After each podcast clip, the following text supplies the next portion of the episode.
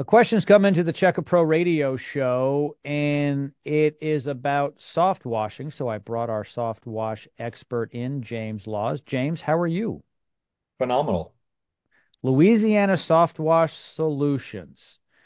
You guys are an expert in something that a lot of people don't even know exists, which is soft wash, not to be confused with a pressure wash. It's really kind of the opposite question is is it a safe process? Because some people have heard well you know it's it's not using pressure so they must be using chemicals. And are those chemicals safe? Is it going to hurt my pets? Is it going to kill my plants and flowers? Is there a concern there?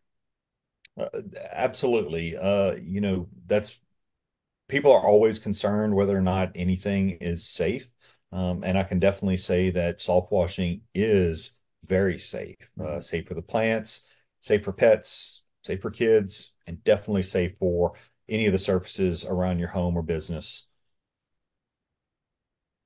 Why is it safe? So if if if we're using chemicals and so forth, is it the fact that they're collected properly after it does the work, or the chemicals themselves are just safe to begin with, or both?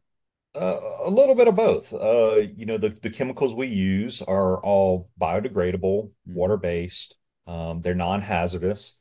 Uh, so, and they're phosphate free. So we're, we're making sure that we're using the proper chemicals or, or solutions, so should I say, uh, around your home or your property, um, so that there are no lasting effects. Uh, you know, Jim, I'm my background is in environmental uh, health and safety, mm. and you know I'm I'm very familiar with with chemicals and their effects in the environment, uh, and I want to make sure that whatever we're using is going to be safe and it's not going to have any lasting effects. Yeah, we're also concerned today about the environment, or at least most of us are. I would say you go back a number of decades and people don't think about it much. We started cleaning things up, and the government has has mandated, you know, everything from the vehicles we drive to the paints we use, and go down the list. And it is important because if we're not using safe products, then ultimately we spoil the ground and the air and everything else and it's um, you know it's really really important. Another thing that comes up with safety though a little unrelated to the product and the process itself is if people decide to clean their own home they're likely to get on a ladder maybe rent a scaffolding system get up on the roof. And it's hard to recover sometimes when you fall off isn't it best to hire a professional such as yourself to do that type of work? absolutely, Jim. Uh, you know, getting on a, a, wet ladder or climbing on your roof is, not the safest thing around. Uh, not the safest thing to be doing.